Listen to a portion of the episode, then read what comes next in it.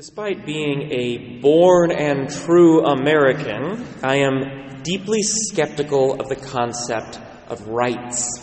That is R I G H T S, not R I T E S, which we have plenty of in the church. Rights. For one thing, rights do not have a satisfactory philosophical definition. There is absolutely no agreement on what they are, where they come from, and what constitutes the definitive list of rights. Instead, the notion of rights seems to be a stand in for the things that we think we deserve. But why we deserve those things and whose responsibility it is to provide them is again completely undefined. Far more importantly, though, rights do not seem to accord with Christian values or practices. A focus on rights always seems to devolve into a focus on myself and what I deserve. They become a temptation to selfishness, a temptation directly contrary to the fundamental selflessness of Christianity. Instead, the more ancient notion of justice seems to be the more Christian that is, selfless approach to the same topics. Justice asks, What do I owe others? While rights ask, What is owed to me? Understanding this distinction is the only way we can begin to approach our gospel today.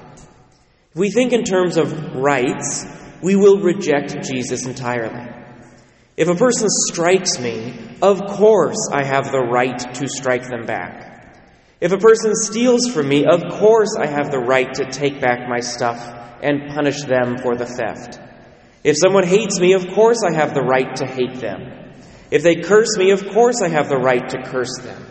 If they mistreat me, of course I have the right to mistreat them. Jesus and rights are diametrically opposed here. But if we think in terms of justice, there might be a way to reconcile the two. Granted, all of these offenders have themselves failed to act with justice. But we don't have control over them. We only have control over our own responses. To that end, what do I owe to the person who hates me, or curses me, or mistreats me? What do I owe to the person who strikes me or robs from me? The ancient pagan philosophers said justice is perfect fairness, without leniency or excess. They said we are required to do good to those who do good to us, certainly, but that we are also obliged to do harm to those who harm us. They would say we must strike those who strike us. Otherwise, if consequences are not proportional to crimes, society will descend into corruption or chaos. And yet, Jesus changes things. He acknowledges the natural justice of doing good to those who do good to us. But he contends that we ought not to harm those who harm us. That is, he requires that his followers show mercy. It looks like Jesus is deviating from justice. Is that true? Not quite. Be merciful just as your Father is merciful. That's a statement of justice. We have been shown incredible mercy insofar as Jesus died for us, even though we were still sinners and did not deserve it. If we have been shown mercy, then justice requires that we show mercy in return. But since God needs nothing from us and God has not sinned against us, we cannot show that mercy to Him. So he asks that we reflect that mercy to others instead. In other words, we are caught between two conflicting forms of justice. Natural justice requires that we harm those who harm us. Supernatural justice requires that we show mercy just as we ourselves have been shown mercy. But because the mercy shown to us by God is infinitely greater than the harm done to us by human beings, mercy always wins out for the Christian. If we do not show mercy to others, which is to say, if we choose natural justice over supernatural justice, then we are essentially rejecting the mercy shown to us. Notice, of course, that this is more than courtroom mercy, where we simply do less harm to someone who has harmed us. God showed us a different kind of mercy. He showed us merciful love, meaning that not only did He not harm us, but He did incredibly generous things for us. This is what Jesus requires of a Christian that we respond to harm with generosity and love, just as God Himself responded to sin with the infinite generosity and love of the cross.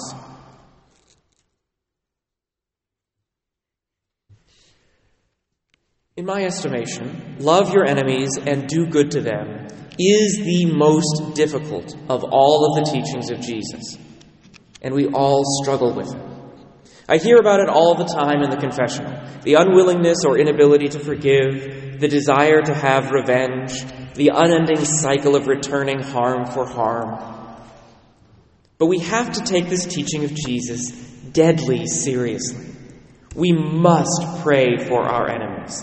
We must bless those who curse us. We must do good to those who harm us. Justice demands it. It is not optional. But to really drive this point home, to show us just how difficult this teaching of Jesus is, I'd like to connect it to two rather controversial teachings of the church. That is, the teachings on the death penalty and nuclear weapons. One way to generalize the gospel today is to say that Jesus forbids Christians to seek revenge. We are never allowed to act out of a desire to return harm for harm. Never. The way we respond to something, including a grave sin against us, can never be motivated by hatred or anger. Never.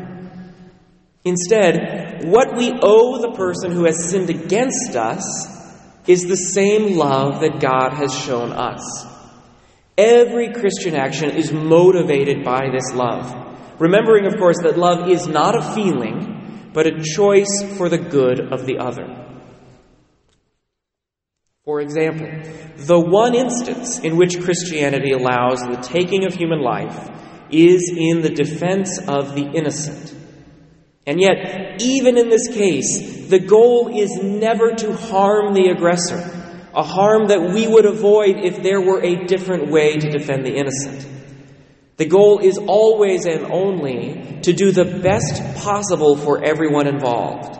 And sometimes, tragically, defending the innocent requires harming someone. But our goal is never to harm, it's to protect. Consider then the death penalty.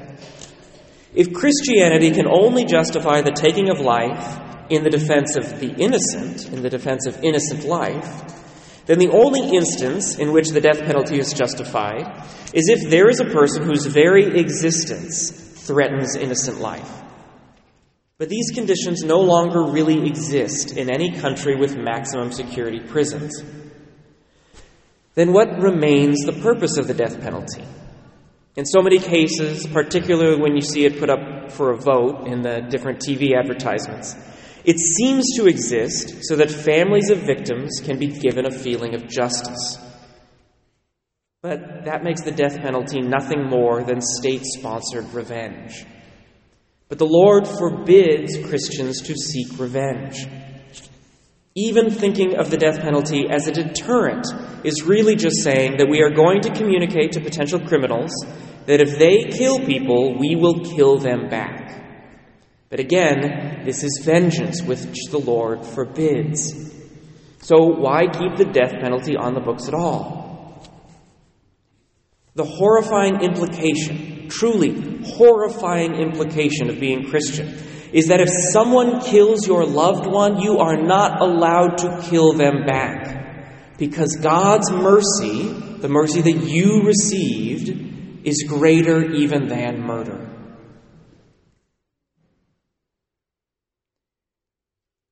Now that we are contemplating another Cold War with Russia, we may need to consider nuclear weapons again, something the U.S. bishops wrote about in the 1980s at the end of the First Cold War, and something that the Archbishop of Santa Fe just published a new reflection on this year. What is our motivation for maintaining a massive stockpile of weapons, the only conceivable purpose of which is to indiscriminately wipe out major population centers? These aren't tactical nukes, something that might take out a military base. These are city destroying weapons. We know that Catholic belief only allows for wars of self defense, so we know we cannot justify these weapons on offensive grounds. That is, we can never morally strike first. Given that, our country says that we maintain these weapons for deterrence, for mutually assured destruction to let other countries know that if they kill our people, we will kill their people back. But again, what is this attitude? It is vengeance which the Lord forbids to Christians. If that is the case, if we cannot strike first and we cannot strike in retribution, why keep the weapons around at all? Again, the horrifying, truly horrifying implication of being Christian is that if someone nukes our cities, our Lord tells us not to nuke them back because his mercy is greater even than a nuclear attack.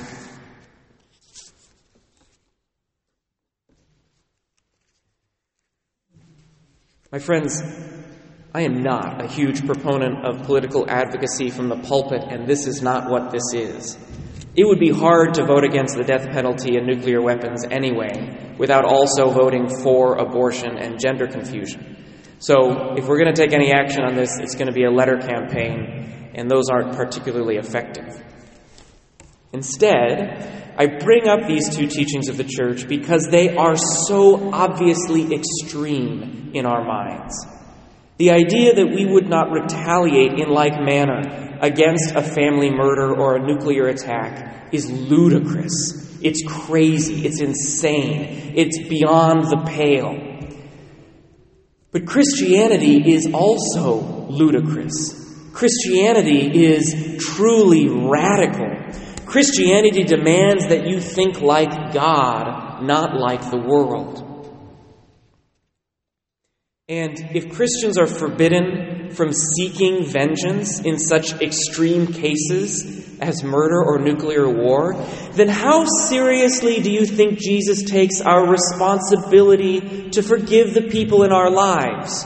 How seriously do you think Jesus takes our responsibility to forgive our parents, our siblings, or our spouses who have betrayed us?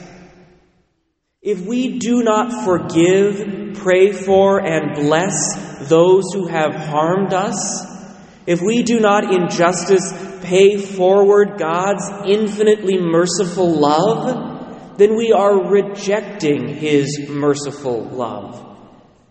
And if we reject His merciful love, then we reject our salvation.